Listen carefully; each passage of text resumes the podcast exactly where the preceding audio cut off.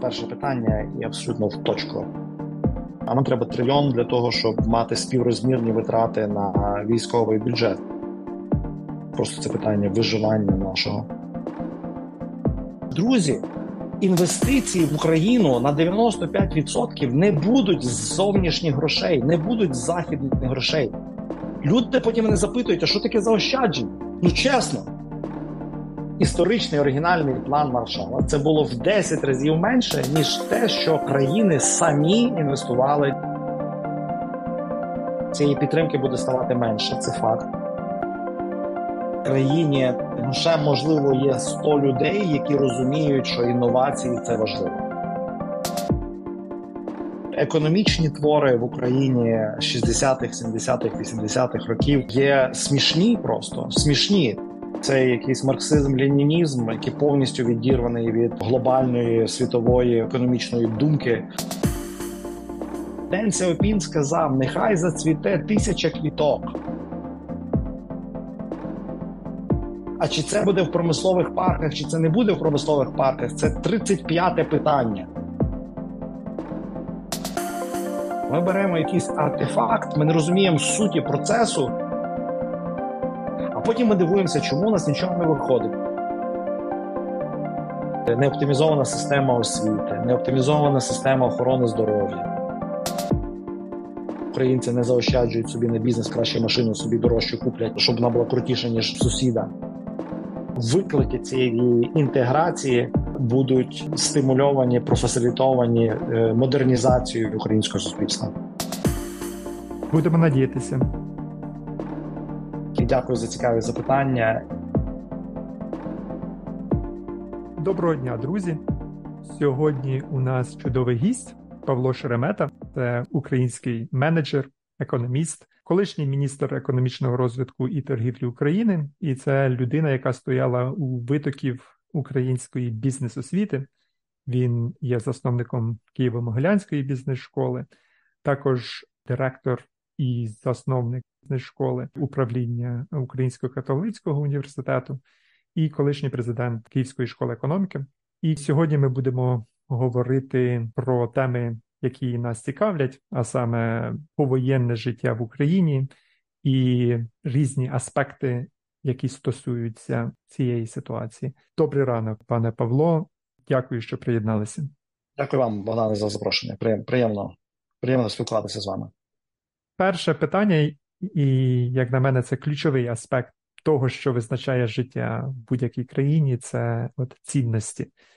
Скажу так: в Україні є велика кількість людей з хорошою освітою, з хорошими правильними цінностями, але є сумним фактом те, що велика кількість населення має інший набір цінностей, які важко назвати модерним. Тобто, в сухому залишку для мене успіх України буде залежати від відсотку населення країни, яка матиме модерні цінності, тому що цінності, власне, визначають вектор і визначають мотивацію, і визначають правильне прийняття рішень і набір звичок, звичайних споживчих звичок буде залежати від правильних модерних цінностей. Тобто, таке глобальне питання в мене до вас, як би ви вбачали стратегію або набір якихось рухів для того, щоб збільшити кількість людей в Україні, які поділяють, мають правильні модерні цінності? Пане Богдане, я дякую, що у вас зразу перше питання і абсолютно в точку. Знаєте, якщо ми це як кажуть, питання навіть не на мільярд, а на трильйон. Ось тому, що цей трильйон, про який ми зараз говоримо, який потрібен Україні як ВВП, е, в 2021 році у нас був було 200 мільярдів. В 2022 році, на жаль, це скоротилося до 160 мільярдів. Ось а нам треба трильйон для того, щоб мати співрозмірні витрати на військовий бюджет з Росією. Я маю на увазі просто це питання виживання нашого. Ось і я я думаю, що ми з вами не віримо в те, що держава може це створити, чи лише держава може це створити, чи навіть держави можуть це створити, якщо це спілка держав. Ось тому, що якби вони могли б це робити, то це зробив би ще Совєтський Союз, там Куба, Північна Корея, там оці цей цей типаж. Він цього не зробив. Тобто, це робить приватний бізнес. Е, зазвичай в цьому всьому світі набагато ефективніше. Чому? А тому, що Приватні підприємці хочуть просто життя прожити не не марно і досягти і досягти чогось, досягти. Ось фінансовий результат для них є вторинний. Він є важливий, але він є вторинний. Вони просто хочуть життя прожити не намарно. Ви застали мене в Коломиї, між іншим. Я тут працюю разом з міською радою.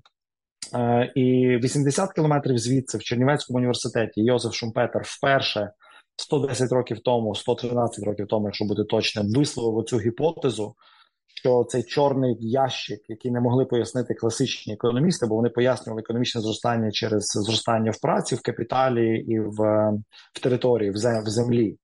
Ось і вони кажуть, це нам пояснює тільки половину зростання. Іншу половину ми не можемо пояснити. Він каже: Я можу пояснити цю іншу половину. Ось це правда на той час гіпотеза була. Вона була абсолютно підтверджена пізніше, коли з'явилася ну сучасніша обчислювальна техніка. Можна було там там власне з економетрикою попрацювати. Ця гіпотеза була підтверджена, що, власне кажучи, продуктивність інновації підприємництва це це 85% економічного зростання. Ви декілька разів використали слово правильні цінності. Е, я буду уникати цього епітету. Ем, я буду використовувати. Ви потім також ви, ви, також використовували слово модерні цінності. Я буду використовувати саме такий термін, бо його використовує е, вже сучасний шумпетеріанець е, Едмунд Фелпс, лауреат Нобелівської премії з економіки, який спеціально дослідив, які суспільні цінності впливають на інноваційні суспільства. Вони взяли Е, тобто вони дуже дуже науково до цього поставилися, очевидно, будучи з ну, я тут, якщо я скажу, що це світового класу е, науковці, то я їх ображу, бо це ну, Нобелівський лауреат з з командою. Вони взяли е, цінності, які закладені, е, які вивчаються в світовому дослідженні цінностей World Value Survey, е, і а там десь приблизно 200 цінностей. І вони подивилися, які з цих 200 цінностей найбільше впливають на е, автентичну, навіть не імпортовану, а автентичну інноваційність. Тому що е, ножки інноваційність може бути це винаходи, які придумані тут в країні, або привнесені в країну. Між іншим, для України і те, і те є добре. Ось, але автентичні, звичайно, є краще, тому що це ті, які ми пізніше можемо експортувати по всьому світу. І вони виділили п'ять цінностей: тобто, це є довіра, Е, е, бажання досягати на роботі, готовність проявляти ініціативу, виховання дітей бути самостійними, а не слухняними, і е, позитивне ставлення до конкуренції. Тобто, от я б хотів би зразу перед тим, коли ми почнемо говорити про правильні чи модерні цінності, то які це цінності? Це ці цінності, і ще раз зв'язок між цими цінностями і Ем, інноваційністю і в свою після цього з е, з економічним зростанням є економетричний, тобто він доведений на цифрах. Це не є чиїсь гіпотези, вже це вже доведені гіпотези, і вони доведені кількісно. Кількісно це для мене, як для економіста, є дуже важливо. Напевно, для вас також. Тепер е, що для цього робити? Е, Ну Дивіться, я пішов своїм шляхом. Е, я власне кажучи, знову ж таки, чому я в Коломиї? Це не тільки тому, що це 80 кілометрів від Чернівецького університету, де Йозеф Шумпетер 110 років тому висловив цю гіпотезу. А це тому, що ми тут активно дуже працюємо і з міською радою, і з міським головою. От між іншим смикає мене заступник профільний якраз з питань освіти і каже: Ви ж обіцяли мені в 11 бути в мене.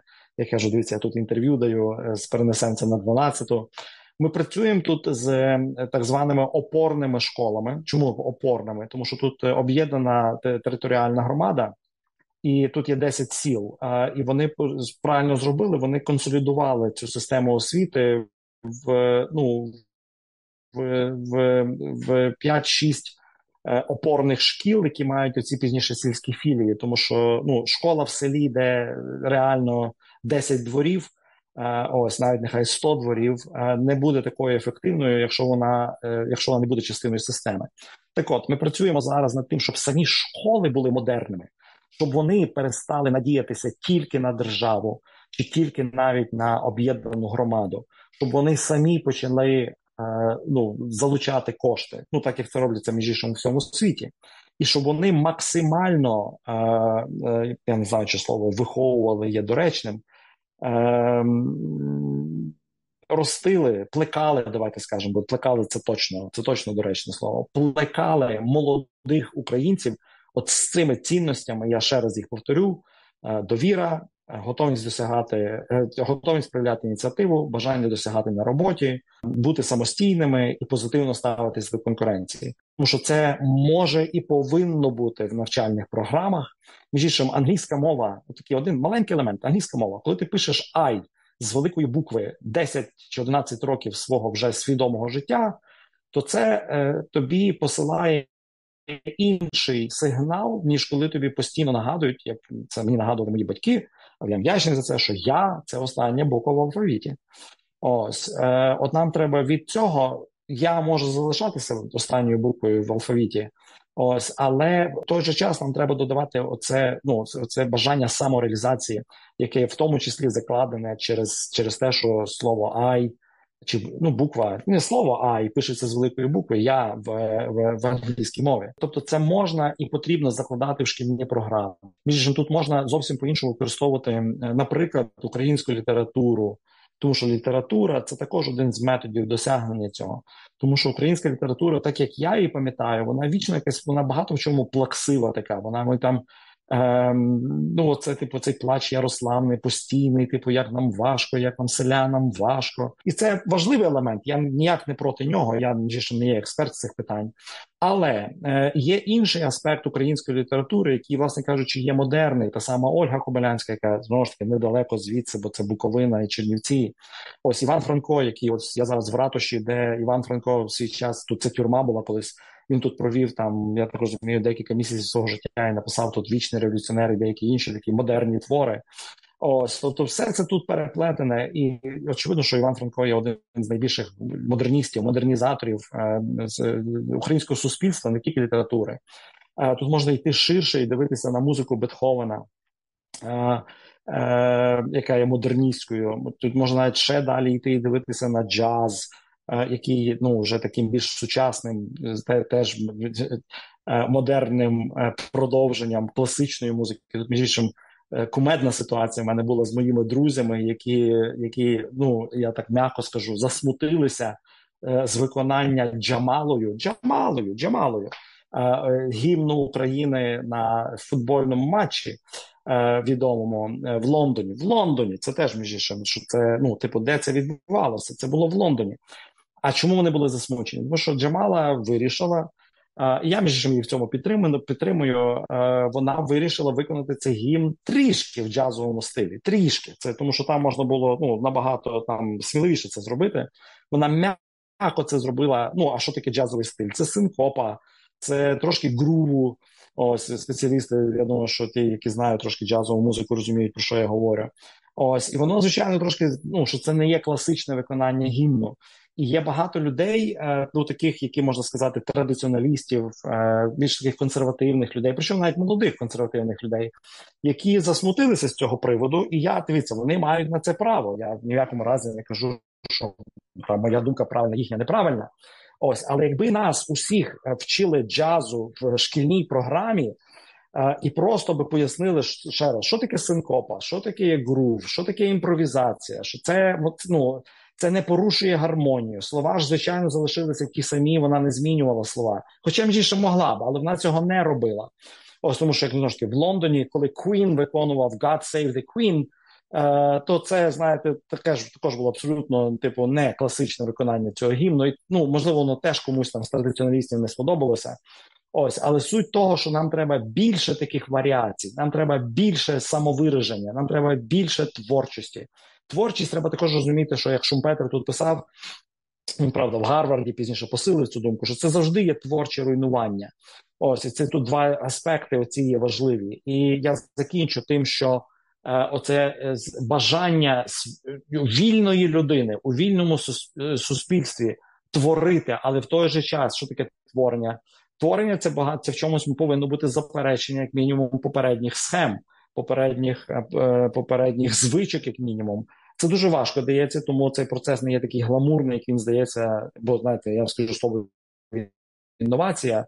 Ось і багато людей подумає, а це типу якісь там знов, типу, понти цього покоління Z, Gen Z. ми з вами, я так як ви представилися, то я розумію, що ви працюєте багато над тим над інноваціями технологічними. Ви знаєте наскільки це ну важка тема. Ось так що е, е, завершую, я підсумую тим, що це дуже дуже важливе питання. Дякую, що ми з нього починаємо. І е, як я це роблю? Ну крім звичайно статей, колонок, виступів, інтерв'ю. Я працюю з і це не тільки в Коломиї. Ми у Львові працюємо над цим також з управлінням освіти Львова. Ми працюємо зі школами для того, щоб наступне покоління українців було модерніше, щоб воно було інноваційніше, щоб воно було ін... ініціативніше, щоб воно було амбітніше, щоб воно було підприємливіше. Е, ось е, ну і в результаті успішніше. Дякую за цікаву відповідь, і особливо вдячний, що ви не згадали слово, від якого мене тригерить, але в Україні його дуже багато вживають. Це слово менталітет. Одна з місій, я вбачаю, змусити людей відмовитися від цього слова, тому що це такий саморасизм, мою думку. Я хотів би тоді запитатися вас, чому ви вважаєте це? Дивіться, я давайте так. Я скажу там своє ставлення, а ви скажете, де ми погоджуємося чи не погоджуємося. Дивіться, слово менталітет є важливе слово. Ось я його справді не використовував, бо це не найваж... це не найважливіше слово. Ось, а насправді, ну дивіться, цінності вони напевно, що ну як мінімум за деяким визначенням вони є частиною менталітету. Але але дивіться, чому воно може вас тригерити? Е, бо воно мене теж тригерить, якщо якщо люди використовують слово менталітет як кінцеву зупинку. Коли люди кажуть, дивіться, це наш такий менталітет. Крапка. Я кажу, ні, стоп, ні, ні, менталітет розвивається, розвивається. Ось і наша задача розвивати менталітет. Тому не не менталітет, крапка, а менталітет, кома, кома. Е, ось і ми продовжуємо цю роботу. Між іншим, знову ж таки, я економіст. Ви напевно також перетиналися також з такими з термінами з бухгалтерського обліку, з аккаунтингу. Ось і є прекрасне, прекрасне. Е, прекрасний термін, це бухгалтерський термін, який англійською називається work in progress. Work in progress. Або українською це буде теж гарно, воно теж гарно називається незавершене будівництво. Ось, тобто я до менталітету будь-якого українського в тому числі ставлюся як work in progress або незавершене будівництво, і тоді воно мене не тригерить. Е, я поясню, так, звісно, ви саме влучно сказали. Тригер полягає в тому, що це ніби відмазка, це така універсальна відмазка, нічого не робити, тому що такий менталітет. Власне, в чому проблема цього слова? В тому, що в нього конотація, що це якийсь набір immutable, якихось набір речей, які просто переносяться з покоління на покоління, і маємо те, що маємо, з цим вже нічого не поробиш. А я вживаю слово просто культура.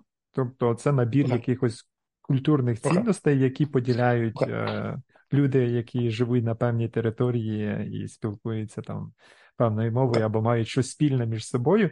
І чому мені подобається культура? Тому що на культуру можна вплинути, культура змінюється, і е, її можна вибудувати. Приклад, який я не втомлююся наводити, це культура таксистів в Україні, яка була дуже жахливою, але була вибудована нова система під е, Uber, де можна отримати дуже швидко негативний зворотній зв'язок. І от культура е, таксистів була змінена ну, майже там а, за ніч. Мене хороший Хороший приклад, е, ну, типу, за за, за три місяці. так. Е, хороший приклад між іншим, з цього з цього приводу, тому що в суботу я замовляв е, для мами, яка є у Львові, а я був тоді в Києві. З Києва я замовляв там з пекарні. Вона дуже любить там ну, певний хліб, певної приватної пекарні. Єдиний метод його доставити було я не буду називати компанію, ем, щоб уникнути тут е, е, ну, будь-яких там асоціацій. Е, через ну, через таксі вони якби цей хліб доставили до мами, але ну заплативши, перед заплативши. А таксист ну він каже, що він про це не знав. Також взяв гроші в моєї мами. Тобто, по суті, він якби ну якби другий раз. І знову ж таки, коли там пекарня про це дізналася, особливо власниця, то вона була страшенно розлючена, навіть не засмучена, а розлючена. Звичайно, написала в службу е, цієї компанії, і через там в межах години таксист е, переляканий приїхав до моєї мами, віддав ці 100 гривень ось вибачився і сказав: дивіться, я просто реально не знав, тому що в мене на ну в мене на телефоні було 93 гривні написано. Е, але це такий, ви знаєте, маленький артефакт, який так доводить, доводить, що е, що е, культуру можна змінювати разом з нею і менталітет також. А, І дивіться, і дивіться, пане Богдане, я б хотів би ще декілька речень з цього додати, тому що я згадував про освіту. Насправді я зараз фізично знаходжуся в, в управлінні економічного розвитку Коломийської міської ради. Тому що от ми тільки що провели нараду, я кажу, слухайте, такий, такий прекрасний початок тижня. Ось ми провели нараду з ну тут в міській раді, як розвивати, як збільшувати чисельник, чисельник. Тому що зараз ну знаєте, з, з підприємства, ви знаєте, і міські ради, особливо зараз в Україні, вони націлені на те, що ми називаємо знаменником, це видатки, типу скорочення видатків. Це важлива річ. Ось, але кажу, дивіться, ви це зробите самі. Мені мене цього не мені, мені, мені мене тут не потрібно. Ось давайте разом подумаємо, як збільшити доходи, що я називаю чисельником.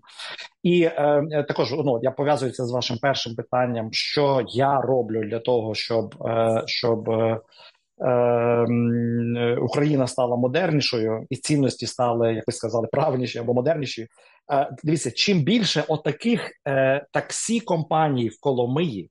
Чим більше будь-яких інноваційних модерних компаній в Коломиї, Ось тим, очевидно, підприємливіше середовище, модерніше, сучасніше. Тобто, ми також працюємо зараз над тим. Це буде ціла програма. Тут вона вже тут є. Звичайно, це не є. Знаєте, тут не є те, що я тут приїхав і там людям відкрив очі. В разі вони мені багато на що відкривають очі. Ось, але ми будемо посилювати програму е, і стартапів, тому що стартап це якраз є артефакт е, оцієї модерної культури. Але ще важливіше, і ви, як людина з бізнесу, я так розумію, я думаю, що ви мене підтримаєте. Е, що це справа не стільки в стартапах, скільки в scale-up ах. Scale-up. Тобто нам дуже важливо, щоб ці стартапи, знаєте, вони перетворювалися і росли з цієї одної лавочки на на, на ринку, на базарі в мережу, розумієте, в мережу ресторанів, там в мережу там цих цехів, ось е, ну щось більше, тому що, власне кажучи, от в цьому зростанні від стартапів до scale-up ів і полягає економічне зростання. А це неможливо без модерних цінностей, тому що держава цього зробити не може. Сама це може зробити тільки ті підприємці, які мають це бажання досягати на роботі, готовність проявляти ініціативу, які самозарадні, вони не очікують від держави зарплат. Це ті речі, над якими ми працюємо також в додачу до ну в додаток до освіти. До всього того, що ви сказали, є один нюанс, про який ви не згадали. Як на мене, він дуже важливий саме в українському контексті.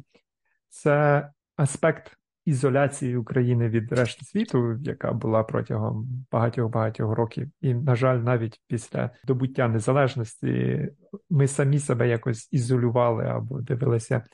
Е, на нашого східного сусіда, е, замість того, щоб відкриватися до світу. От ви згадали про освіту. Я просто ставлю свої 5 копійок, от ви згадали про вивчення англійської мови. Це такі очевидні речі, що спілкуєтеся з західними е, ну, з людьми Західної Європи. Для них вивчення англійської мови це англійську мову мають вчити носії мови. Це крапка. На цьому ми закінчили дебати. Це не дискусійне питання. Тоді, коли в Україні з цим проблема, і рівень знання англійської мови він він низький. І тому інший аспект, який я хочу під'єднати, от про культурні е, аспекти, я якось читав шестидесятників наших українських і порівнював їх з шестидесятниками, е, їхніми колегами. Е, на заході, і ну не хочу нікого ображати. Я розумію, вони жили в тій е, системі обмеженій, але саме через оці культурні бар'єри через відсутність нормального обміну з своїми колегами, е, українське мистецтво 60-х дуже часто виглядає наївним і ну, досить таки специфічним. Не хочу вживати знову ж таки епітетів дуже з негативної конотації. Але це пояснюється дуже просто. В них не було можливості обмінюватися з своїми колегами. Тобто вони знали про певні тренди, але цього було недостатньо для того, щоб тебе повністю реалізувати як митця. Дивіться, я не є спеціаліст, я, я, коротко відрефлектую. Е, я не є спеціаліст літератури. Я розумію, про що ви говорите. Я думаю, що розумію, про що ви говорите. Але дивіться, я візьму економіку. Е, е, економічні твори в Україні 60-х, 70-х, 80-х років є смішні, просто смішні. Тобто Тобто цей цей якийсь марксизм, ленінізм, який повністю відірваний від е, від е, сучасної е, на той час ну, глобальної світової економічної думки, він просто смішний. Там навіть ну там ну, знаєте, використовувати які там, що там там запізнілий чи відсталий, то це будуть то це буде похвала. Розумієте, це це були абсолютно смішні смішні речі. Так що. Е, е, як там було в літературі, там використовували інші слова, то ну це хай хай там літературознавці це обговорюють, але в економіці це то нам треба було геть поновлювати, ну просто вловлювати. Я не думаю, що ми це зробили. Слухайте, давайте знову ж таки про економіку декілька слів. Я просто бачу зараз, що приблизно, ну ще скажімо, країні ну ще можливо є 100 людей, які розуміють, що інновації це важливо. Але зауважте, скільки людей використовує в українському економічному дискурсі а, таке поняття, як підвищення продуктивності, і порівняйте це з цим, з, ну, з якою частотою це використовується на Заході, і ви побачите абсолютно повну неспіврозмірність. Тобто в Україні говорять про все, що хочеш: там зниження податків, дирижизм, ці промислові парки, як вічна якась панацея, тому що Китай зробив промислові парки. Та ні, Китай сказав, Ден Сяопін сказав, нехай зацвіте тисяча квіток. Ось що він сказав. А чи він, а чи це буде в промислових парках, чи це не буде в промислових парках? Це 35-те питання. Ось воно далеко не є таке важливо. Ми беремо якийсь артефакт, ми не розуміємо суті процесу. Ось ми починаємо звичайно, там починають включатися лоббі цих промислових парків і низьких податків і цього всього. А потім ми дивуємося, чому у нас нічого не виходить. Та тому, що в нас немає ну якби центрального розуміння, на чому базується вільно вільно ринкова економіка. Більше ще один такий термін, це вже на, на завершення. Заощадження. Заощадження, savings.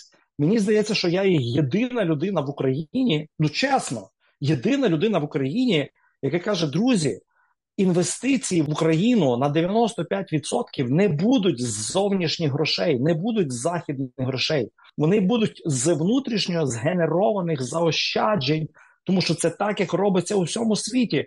Люди потім мене запитують, а що таке заощадження? Ну чесно, ну окей, добре, я їм пояснюю, що таке заощадження. Причому що це мене економісти запитують. А що таке заощадження? Ось, тобто, ви уявіть собі, що ми писали 20, 30, 40 років, коли термін заощаджень, центральний термін знову ж таки в дискурсі, ну після після інвестицій, значить продуктивність, інвестиції, заощадження. Ну от там логіка підприємництва, інновації. Ось є більш-менш логіка типу західного дискурсу в Україні. Це нам поки що треба ще туди рости. Так, 100%. І як на мене, прискорення цього шляху для того, щоб ми спілкувалися однією мовою з західними колегами, це є обмін. Тобто я підвожу до питання обміну. Нам в цьому плані в лапках допоміг Путін. Е, ви згадали про креативне творче руйнування. Тобто він, він зробив руйнування, а тепер нам треба робити творче, креативне будування. І давайте зараз поговоримо про залучення цих людей. Тобто, це в будь-якому випадку я не хочу говорити про ці феномени як якусь позитивну річ. Ні, це, це величезна трагедія. 8 мільйонів людей, які виїхали е, за кордон. Але давайте, можливо, побачити silver lining, так, хоч якусь позитивну нотку в цьому. Чи можна сказати, що принаймні ці люди поїхали, побачили щось по-іншому, що можуть бути звичні речі зроблені краще? Чи можна вважати, що певна частина цих людей повернеться і принесе з собою якісь модерні цінності, які далі буде, будуть розповсюджуватися серед їхніх знайомих, родичів, друзів, колег? Пане Іване, це інше критично важливе питання. Дякую вам за нього. Також е, мене тут оптимістичніший погляд ніж багатьох моїх колег. Звичайно, що втрата, е, е, давайте не втрата, е, бо це неправильне слово. Виїзд, еміграція, змушена, не змушена.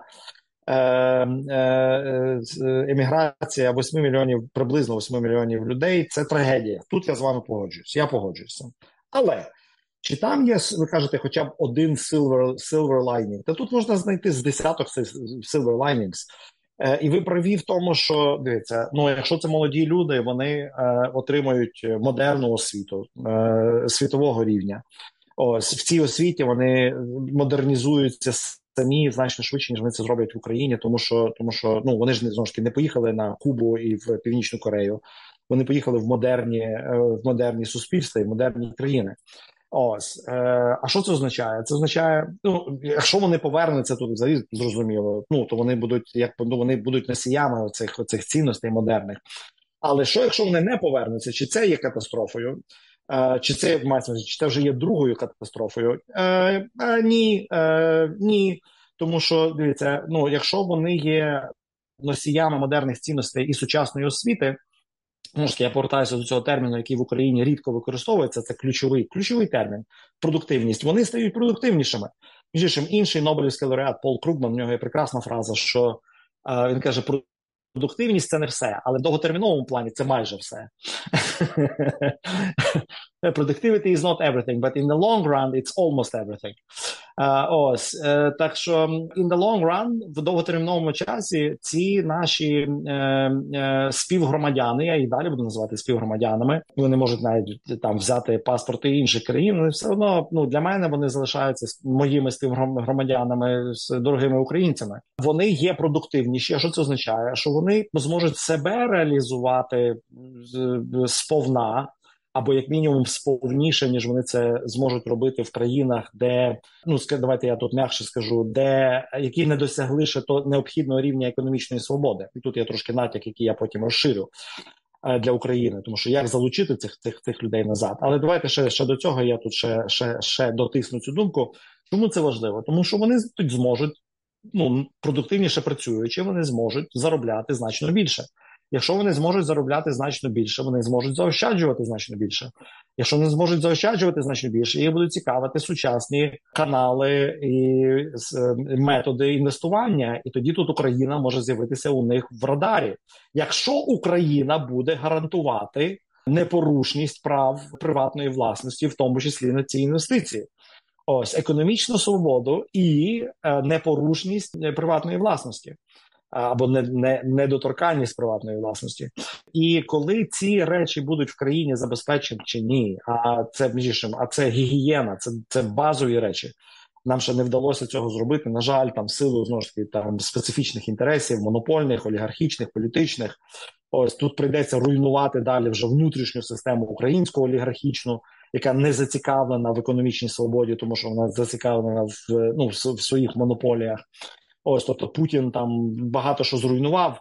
Ось, але ще ще певну частину прийдеться нам доруйновувати. Цим же я бачив там цікаві показники. Рушір Шарма в в знову ж таки Financial Times. Показники, що в нас були цифри, бо поки що це поезія. А може це не так? А яке є свідчення? Свідчення є, що якщо взяти статки мільярдерів у Польщі, то вони складають 3% від всього ВВП Польщі. Ну там правда знову знаменник суттєвіший, там майже 700 мільярдів. Якщо взяти статки всіх українських мільярдерів, то вони складають 18% за моїми підрахунками від е, українського ВВП. І що ми знаємо, що це є статки там є там з'явилося декілька людей з IT, е, Ось е, це ті, які яких той самий Шарма називає хорошими мільярдерами. Але погані мільярдери це ті, які заробляють в галузях, які є дотичні або сильно залежать від е, державного регулювання, і це є е, енергетика, і це є нерухомість, і це є інші галузі, які пов'язані з природніми ресурсами. Тому що там треба домовлятися з дуже сильно домовлятися з державою про тарифи і про багато інших різних речей. Чим воно завершується, в тому числі конвертами в парламенті. Ну ми це якби ми це добре знаємо. Ось чи вони хочуть руйнувати цю систему? Ні, звичайно, тому що вони в ній прекрасно заробляють. Ось, а нам прийдеться ще руйнувати її. Е, Так що я закінчую. Е, І відповідно, що е, знову ж таки для того, щоб я повертаюся до вашого центрального запитання, для того, щоб повернути нам цих українців. Або хоча б повернути їхні кошти, а залучити їхні кошти. Давайте так скажемо. Більше ви знаєте, що тут тут одна моя колега Ірина Ключковська, зокрема, вона каже: дивіться, ви використовуєте неправильний термін повернути. Ви не можете повернути, тому що це їхній вибір, це це вільні люди. Тому от бачите, з капіталом я використав правильне слово залучити. Залучити. Якщо ви хочете залучити цих цей капітал їхній і залучити цих українців, які зараз проживають десь. Що для цього потрібно? Потрібна економічна свобода. Потрібна демонополізація, деолігархізація, потрібен захист прав власності, потрібно правосуддя. Ну на всі елементи економічної свободи, які, які є. Я додам, я якось зробив бенчмаркінг інших країн з великою діаспорою, і я дивився, наприклад, трьох країн: це Китай, Індія і Португалія. Там досить інші різний досвід, дещо. Але в Китаї в Індії насправді їхня діаспора за кордоном відіграє величезне значення і як для soft power цих країн і для прямих е, іноземних інвестицій. Тому так дійсно з того, що я почитав в The Economist, е, воно е, співпадає з тим, що ви щойно сказали. Підсумуючи, от ваш світогляд, от як я його бачу, це те, що фактично одним реченням це надіятися треба на себе. Погоджуюся з вами, тому що люди в Україні... першу чергу, першу чергу так. на себе. Так, Люди дуже надіються на інвестиції, інвестиції, інвестиції в Україні. Це слово заходу, заходу, заходу, американські інвестиції, так що прийдуть і якісь дядьки і принесуть гроші, і знову ж таки набридає слухати це слово інвестиції. До того ж, дуже часто люди не розуміють навіть різницю між грантовими грошима і інвестиціями. Вони якось це все вживають як Гроші, ви дайте, прийдуть гроші. Ви дайте прийдуть. гроші і не задавайте питання. Так. Головне, да. Е, гроші без умови і без е, питань. І тож, е, дуже коротко, я хочу, щоб ви зруйнували міф про міфічний план маршала, маршала для України, що прийдуть американські гроші і тут все нам відбудують. Ви про це раніше говорили. Я чув, мені дуже сподобалося, як ви швидко розбили цей міф. І якщо серед наших слухачів ще хтось є такий, який надіється на план маршала в лапках, то швиденько розвійте їхні ілюзії. Ні, ну дивіться, давайте тут будемо справедливими.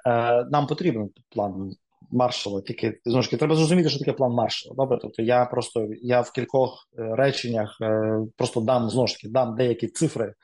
Ось, і люди просто ну зрозуміють перспективніше, що це є.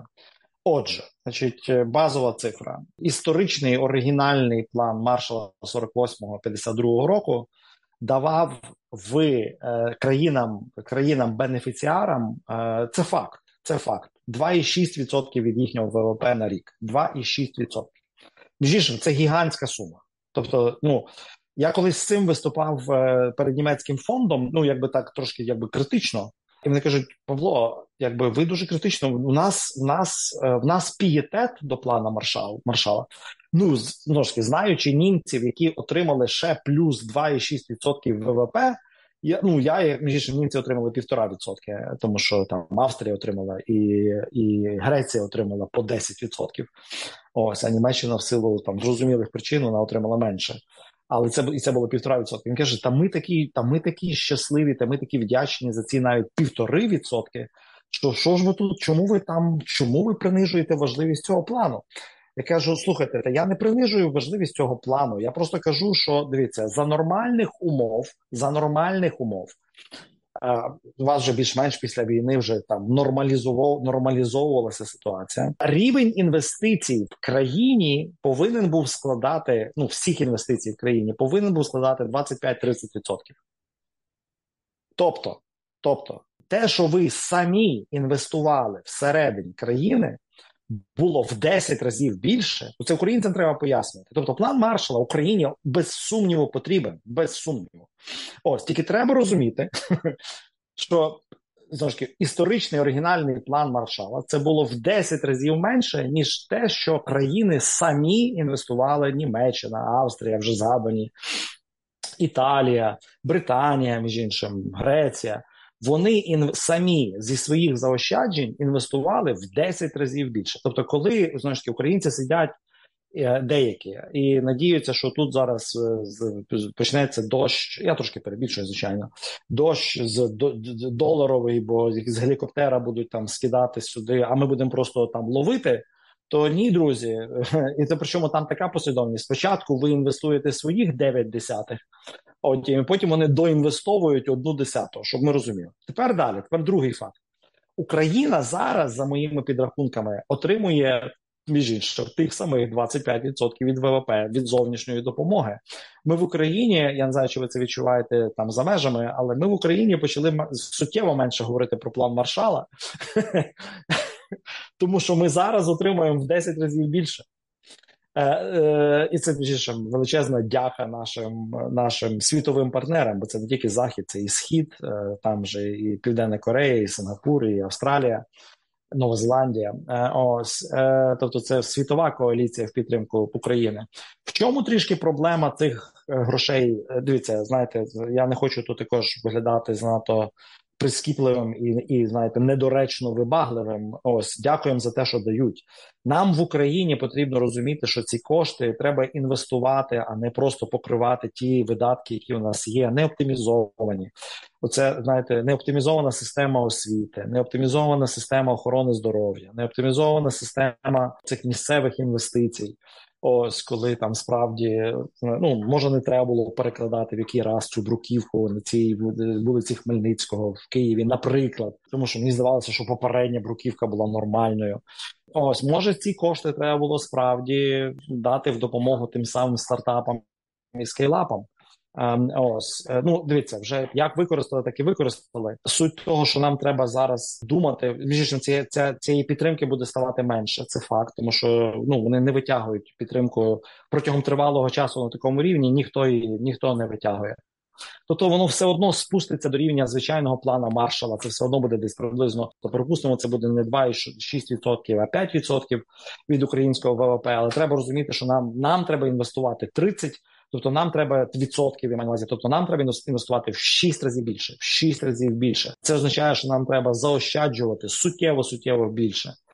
Ось ми між іншим, е, я, я вам дам цифри, тому що я я зараз оперую цих 25-30%. А скільки Україна інвестувала в в, в, в 21 році, в мирному 21 році? 13% каже статистика Світового банку.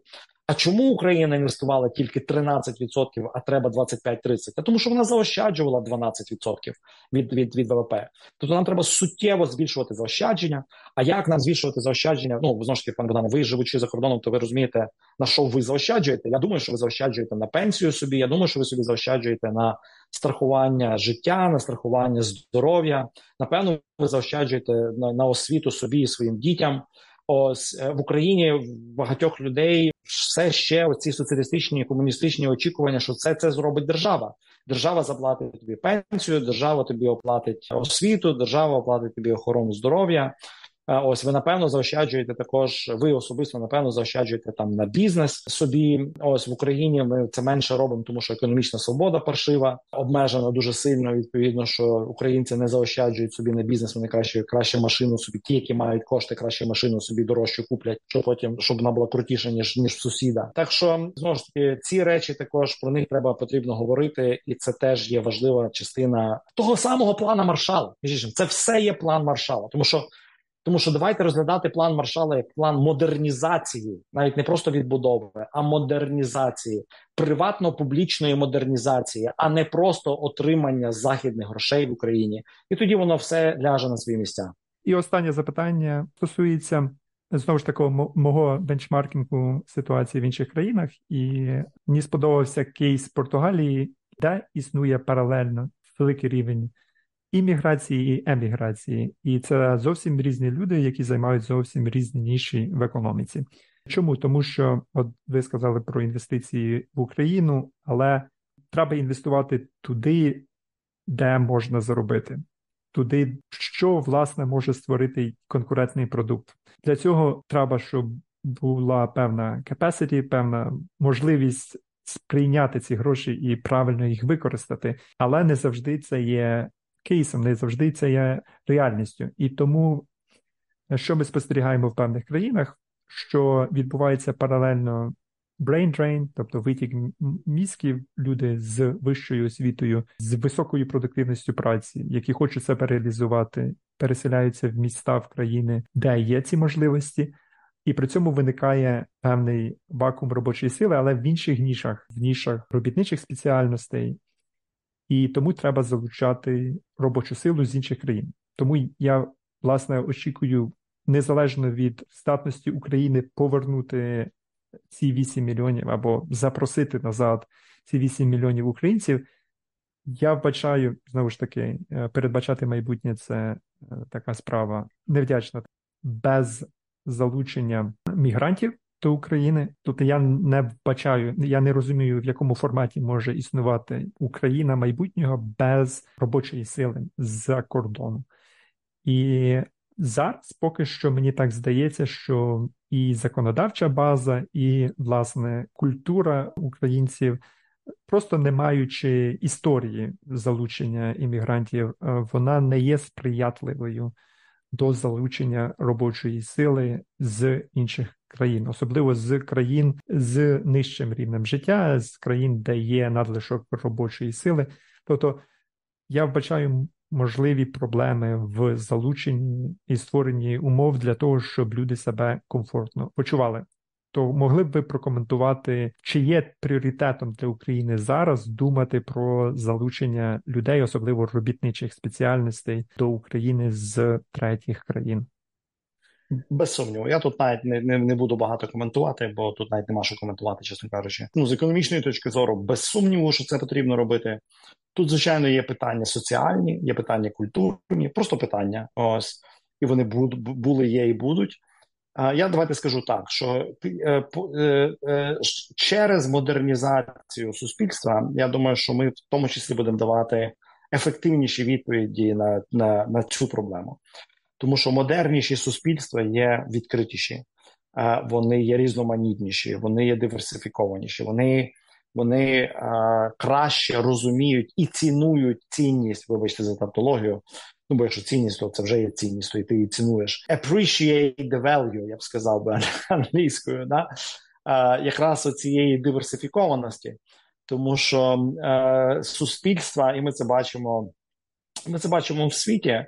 Е, суспільства, які є диверсифікованіші, є набагато креативніші. Е, ось вони можуть бути трошки менш ефективні в короткотерміновому часі, Ось тому, що їм треба ну вони частину енергії своєї витрачають якраз на полагодження цих соціальних питань яким це це не треба робити таким монокультурним суспільством, як Японія, наприклад, чи Угорщина, між іншим, але потім ці суспільства втрачають в довготерміновій е, креативності і інноваційності. Японія ще тут свою ефективність тим, що вона е, інновації створені іншими в інших країнах. Ось але так, щоб е, було багато винаходів саме японських. До цього поки що не, не спостерігаємо. Ще раз з економічної точки зору, те, що треба залучати додаткову робочу силу додаткових людей, це без сумніву. Буде питання соціальне і культурне, як їх краще інтегрувати. Між це правильне слово. Ви знаєте, що в Німеччині і в Швейцарії також саме воно використовується. Е, інтеграція. Я надіюсь, що виклики цієї інтеграції будуть стимульовані, профасилітовані е, модернізацією українського суспільства. Будемо надіятися. Дякую, пану Павлу, за його час. Дякую за вашу роботу, за просвітницьку діяльність. Дуже важливо. Підсумую, що ми говорили про цінності, тому що цінності це ключ, і чим більше людей будуть нести модерні цінності в Україну, тим більше Україна буде мати шансів на відновлення і економічний прорив. Швидко на швидке на швидке відновлення. Дивіться, я тут в, завершення також, щоб ми розуміли, чому треба швидке відновлення. Е, тут просто арифметика. Україна, українська економіка в 22-му році впала на 30%. Проста арифметика каже, що для того, щоб просто відновитися на рівні 21-го року, нам треба зростати не 30, нам треба зростати 43%. Ось е, а це ну тобто, якщо ти починаєш думати, що це треба зрости 43%, Ну ви економіст також, ви розумієте, це дуже непроста задача. І, власне кажучи, цього року ми зростаємо тільки 3,5, 3-3,5%. Якщо ми будемо зростати 3%, то нам треба 12 років, щоб просто від просто повернутися на рівень 2021 року.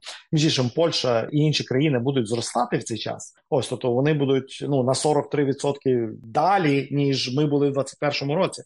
А ми тільки повернемося на рівень 2021 року. Якщо ми будемо зростати 3,5%, то це здається 9 років. Якщо це 5%, це 6 років. Але суть того, що це достатньо тривалий час. То нам треба зараз дуже активно думати, як прискорити цей процес. Е, Я, пане Богдане, з вами погоджуюся, що залучення більшим робочої сили це один шляхів, але головний шлях це, власне кажучи, підвищення продуктивності через інновації. А це неможливо зробити це через або давайте по іншому скажемо, для того, щоб це краще зробити, потрібні ці модерні цінності, про які ми з вами цілу годину говорили. Так що дякую вам за інтерес до цієї теми і до і до моєї думки. І дякую за цікаві запитання. І на зв'язку. Дякую, до побачення.